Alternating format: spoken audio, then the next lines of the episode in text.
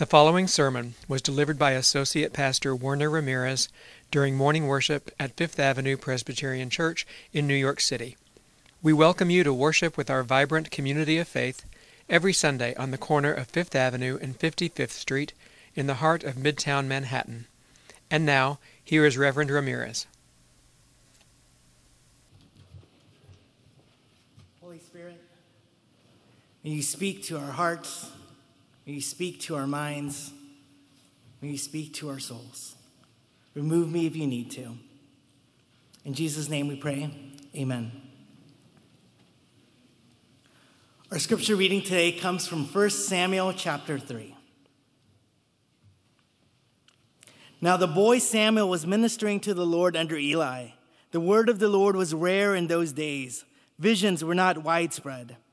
At that time, Eli whose eyesight had begun to grow dim so that he could not see, was lying down in his room. The lamp of God had not yet gone out, and Samuel was lying down in the temple of the Lord, where the ark of God was. Then the Lord called Samuel. Samuel, Samuel. And he said, Here I am. And ran to Eli and said, Here I am, for you called me. But he said, I did not call. Lie down again. So he went and lay down. The Lord called again Samuel. Samuel got up and went to Eli and said, Here I am, for you called me. But he said, I did not call, my son. Lie down again. Now Samuel did not yet know the Lord, and the word of the Lord had not yet been revealed to him. The Lord called Samuel again a third time, and he got up and went to Eli and said, Here I am, for you called me. Then Eli perceived that the Lord was calling the boy. Therefore Eli said to Samuel, Go, lie down, and if he calls you, you shall say, Speak, Lord, for your servant is listening. So Samuel went and lay down in his place. Now the Lord came and stood there, calling as before Samuel, Samuel. And Samuel said, Speak, for your servant is listening.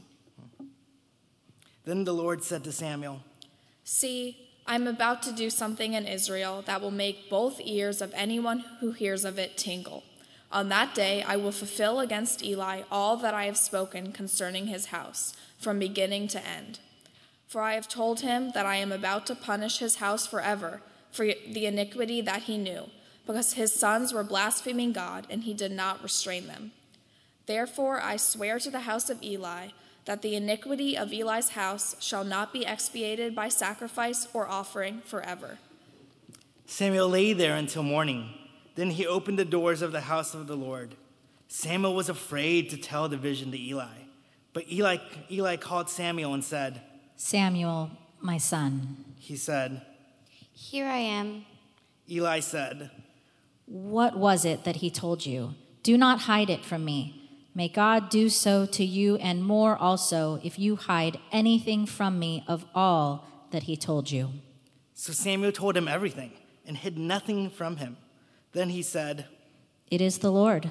Let him do what seems good to him. And Samuel grew up. The Lord was with him, and let none of his words fall to the ground. And all Israel from Dan to Beersheba knew that Samuel was a trustworthy prophet of the Lord. The Lord continued to appear to Shiloh, for the Lord revealed himself to Samuel at Shiloh by the word of the Lord. This is the word of God for you, the people of God.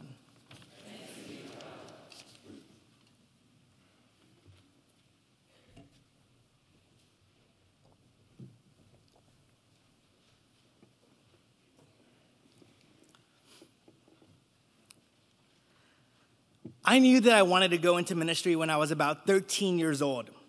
I was in eighth grade. I remember there were nights I had trouble falling asleep and crying about some odd theological concepts of demons. And I remember talking with my parents and them reassuring me about God's love. And randomly I said to them, I want to be a pastor.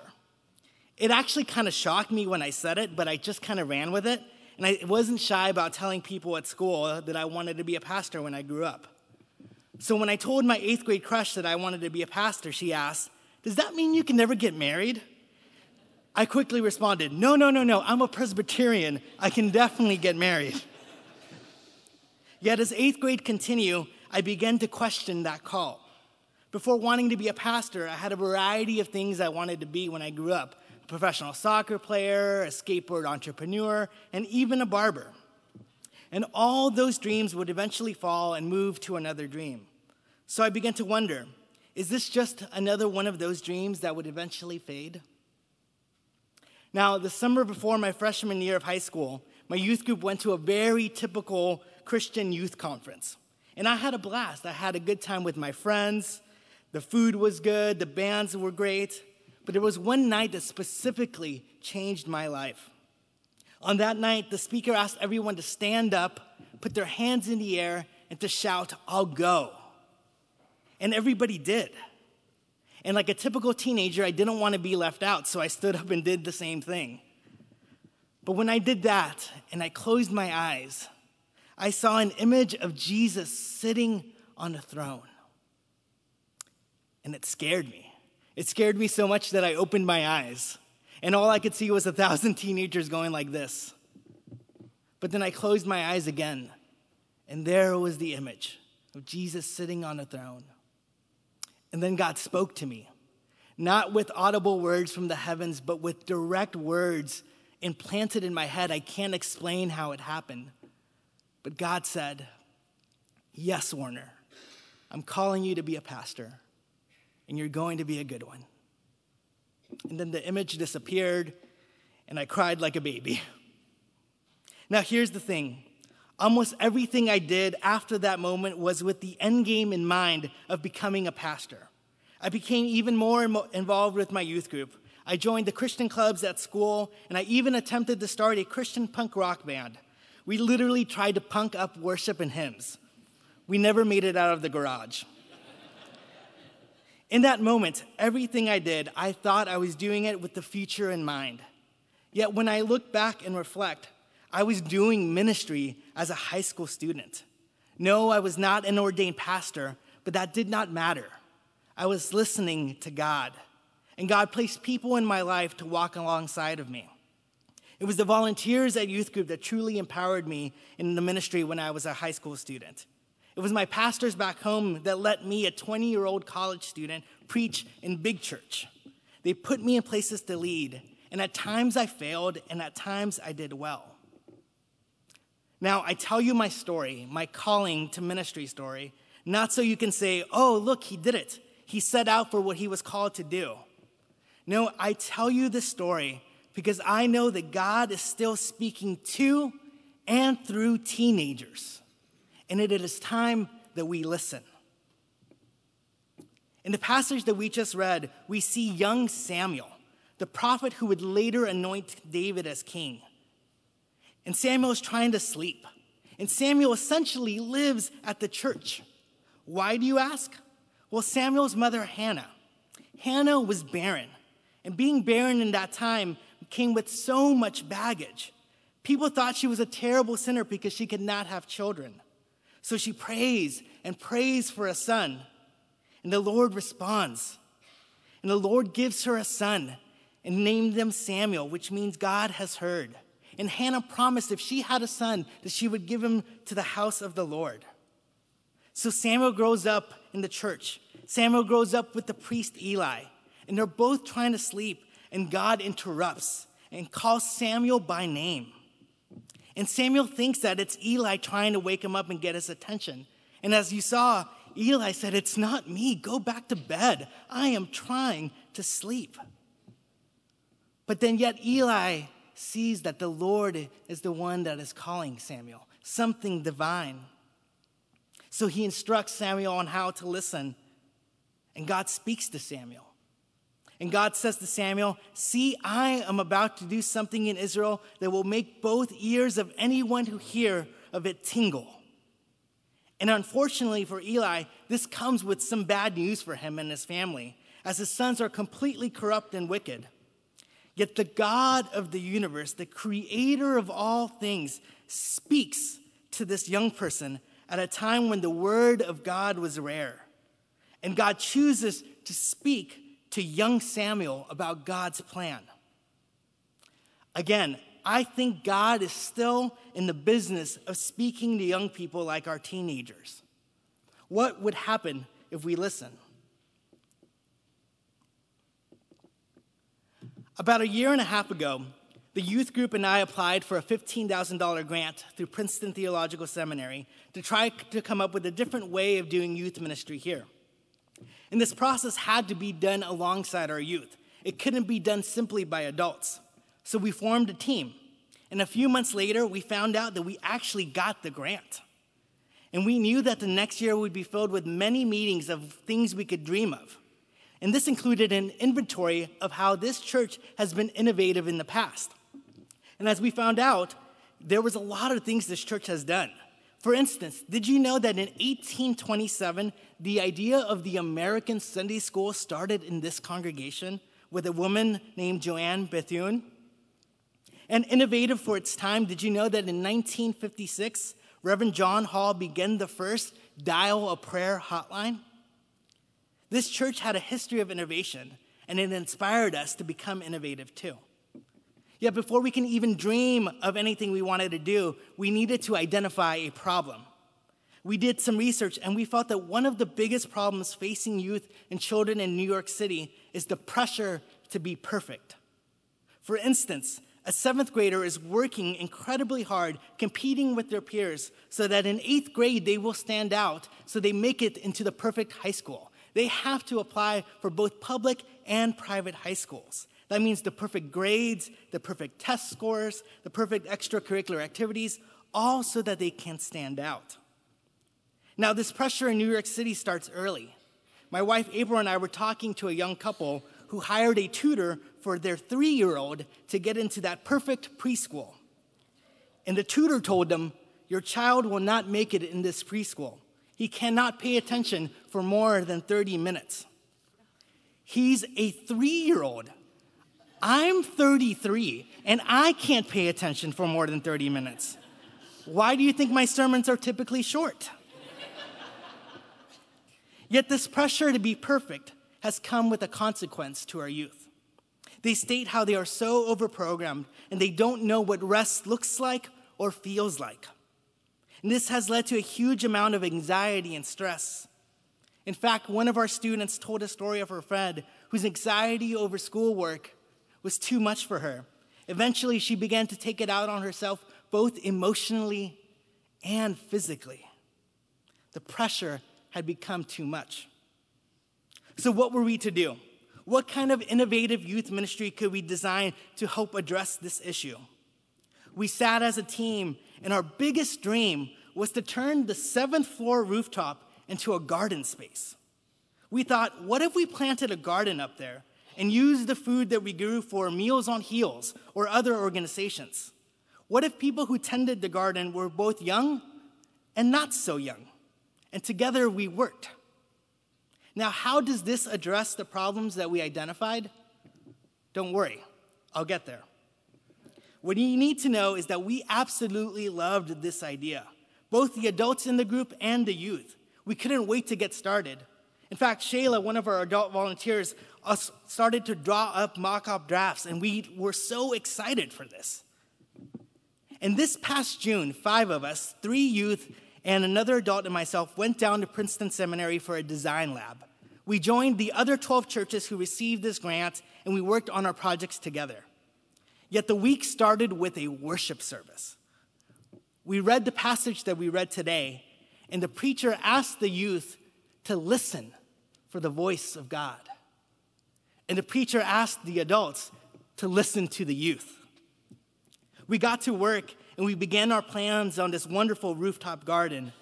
And we knew that we had to come up with something good because there would be a lot of people we'd need to convince once we got back here.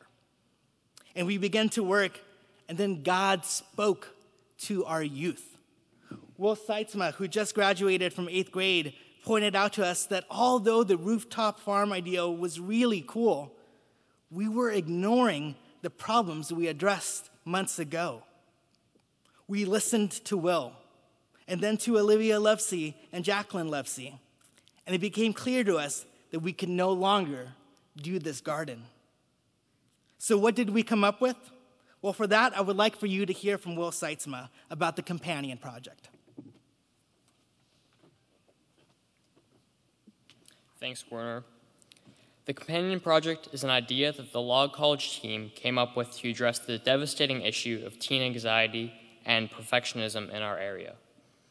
Nine FAPC members, including myself and Werner, have spent over a year as a team choosing which issue to face with the grant money we had received, as well as how to face it. In the end, we found that perfectionism is an issue that most teens face at some point in their lives. For many teens, perfectionism can turn into anxiety, depression, and in some cases, even self harm.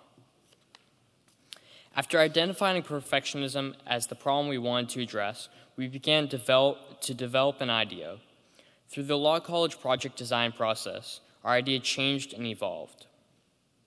Going to the week at Princeton, it seemed as if everyone had their mind set on another idea, as Werner mentioned, which was the rooftop garden idea. The idea had been quick to sprout, no pun intended, and even before we uh, began the process. And we had uh, all this confidence. There were a few logistical issues, but we felt that our confidence could get us through them.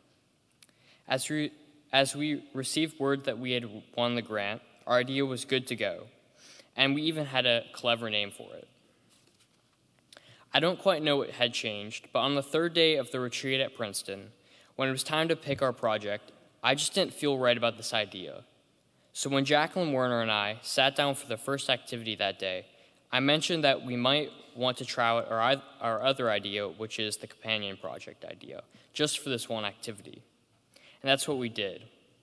I guess they were having their doubts too, because when we told Shayla and Olivia, the other group, that it might be time to drop the garden idea, they too agreed. We just couldn't do the great work we were about to do using that idea. A rooftop garden would not have done, uh, made the impact that we needed. We need to make more of change in our teens' lives. We were able to let that idea die in the compost when we went to the seminary garden that night to dispose of our dead ideas. Originally, we wanted to call this a mentorship program. However, now we feel that the word mentor has too much pressure behind it.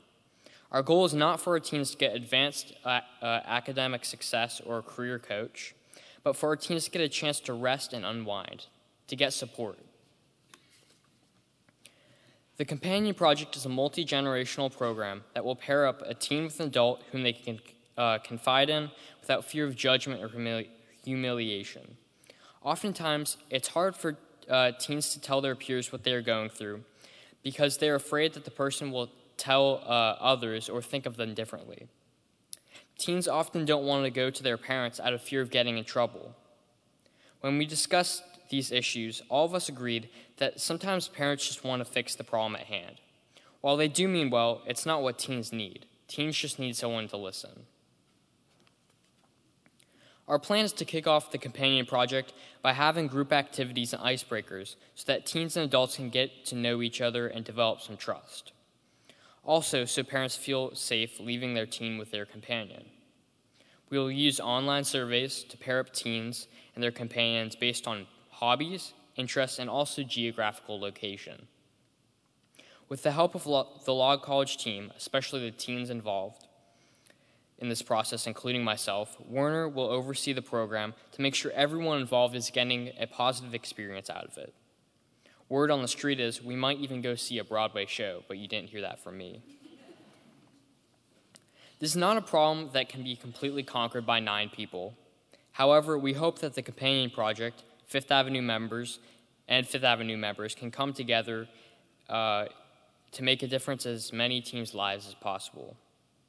I'm hopeful that through the work of our team, the uh, work of our companions, and the work of the Holy Spirit, we can truly make an impact on the, as many teens' lives as possible that participate in this program. Thank you.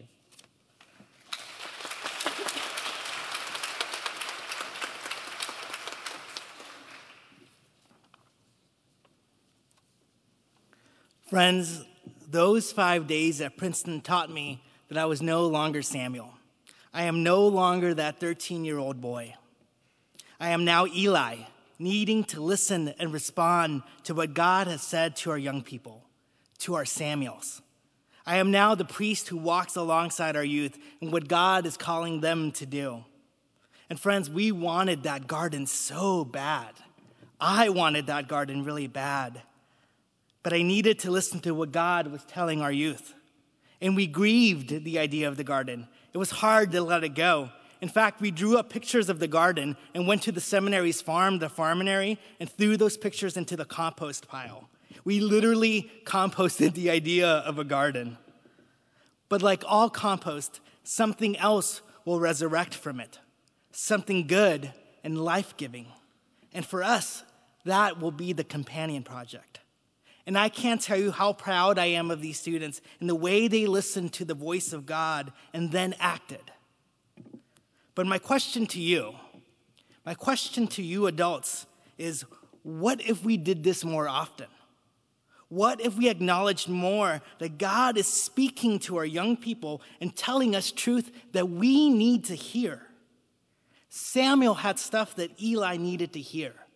These youth had things that I needed to hear. These youth have things that we need to hear. What if God is talking to them about issues that are facing our church and this country? What if God is telling us that we have some ideas that we need to compost so that something else can resurrect? We've seen youth speak up about gun violence and told us that we need to compost our weapons and policies that are killing people. We have seen our youth speak up about having places where all people can belong. Friends, God is speaking to them. They are prophets among us. Will we listen? And to our youth, know that big things are ahead for you. You are not just the future of this church, but you are the church of the here and the now.